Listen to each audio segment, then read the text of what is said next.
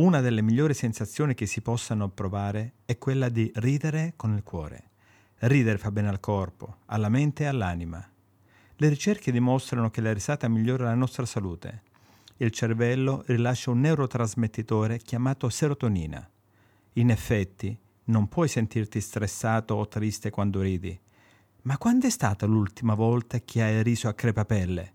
Quando eravamo bambini ridevamo tutto il giorno Man mano che siamo cresciuti lo abbiamo fatto sempre meno, fino a dimenticarcene. Pensiamo che ridere sia solo per bambini, ma la realtà è che è per tutti coloro che sono vivi. Quando si ride ci si dimentica semplicemente di tutto il resto e si riesce a godere di ogni momento. Quasi tutti hanno almeno un amico nella propria cerchia che ride di più e fa ridere anche gli altri. Apprezzalo per aver diffuso la felicità, perché la risata è la migliore medicina. Dovremmo cercare di trovare più momenti per ridere. È la medicina migliore ed è anche quella più a buon mercato. Non serve essere medici per capire che se ridi di più provi un senso di benessere. Le risate ti tengono lontano dallo stress e dall'ansia. Ridere abbassa la pressione sanguigna e riduce il rischio di infarto. La risata rafforza il sistema immunitario, i medici hanno sempre detto che una persona con un atteggiamento positivo ride sempre di più e ha meno malattie nella sua vita. Quindi ridi di più e vivrai anche più a lungo.